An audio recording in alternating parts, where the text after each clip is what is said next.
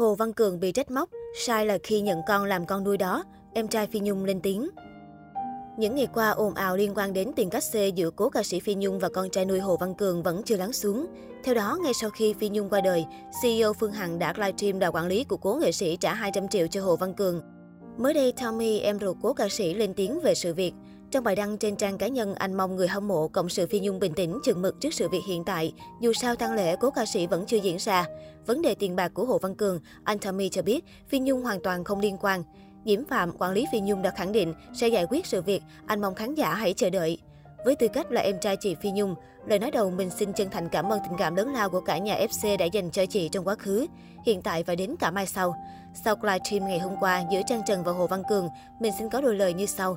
Thứ nhất, Cường được chị chăm sóc dạy bảo từ ngày có duyên gặp gỡ cho tới khi chị ốm mất.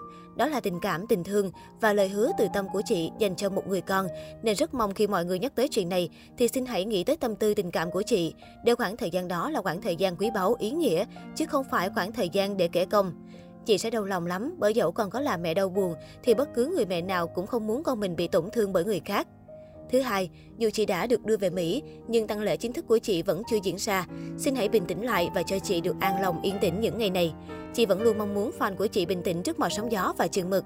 Thứ ba, và đây cũng là điều quan trọng nhất, quản lý Diễm Phạm đã chính thức lên tiếng về trách nhiệm của mình. Cô đã khẳng định mọi chuyện tiền bạc của Cường đều do mình phụ trách, nên tất cả chúng ta hãy chờ quản lý Diễm Phạm giải quyết. Chị hoàn toàn không liên quan tới chuyện này. Sớm hay muộn thì cuối cùng cũng sẽ có lời giải đáp hợp tình hợp lý.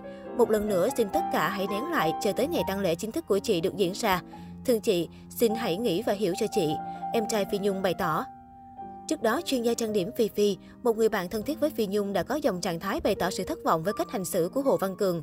Trên trang Facebook cá nhân, Phi Phi cho biết, 6 năm con ở với mẹ Nhung, ít nhiều gì cũng có tình thương của gia đình. Vậy mà ngày con đủ lớn khôn, đủ sức phát ngôn thì con lại câm nín không nói một câu nào để kẻ cầm thú đừng sâu xé mẹ Nhung của con. Mẹ con đã nằm xuống mà vẫn khổ vì con. Phải là Nhung đã sai chưa? Nếu chú mà là con thì chú thích ai dám nói đến mẹ Nhung.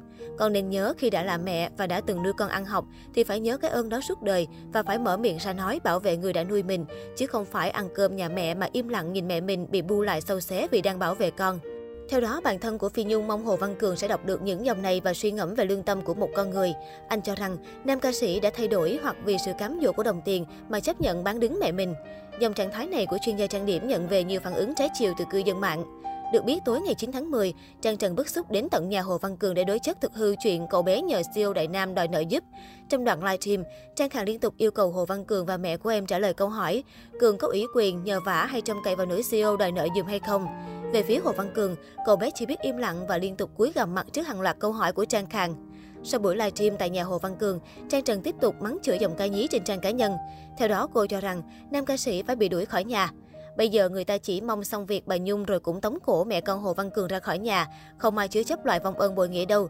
Lũ cuộn con chúng mày tưởng người ta giữ lại loại vong ơn bội nghĩa ấy. Chỉ có bà Nhung, người có trái tim bao la mới tha thứ hết lần này tới lần khác.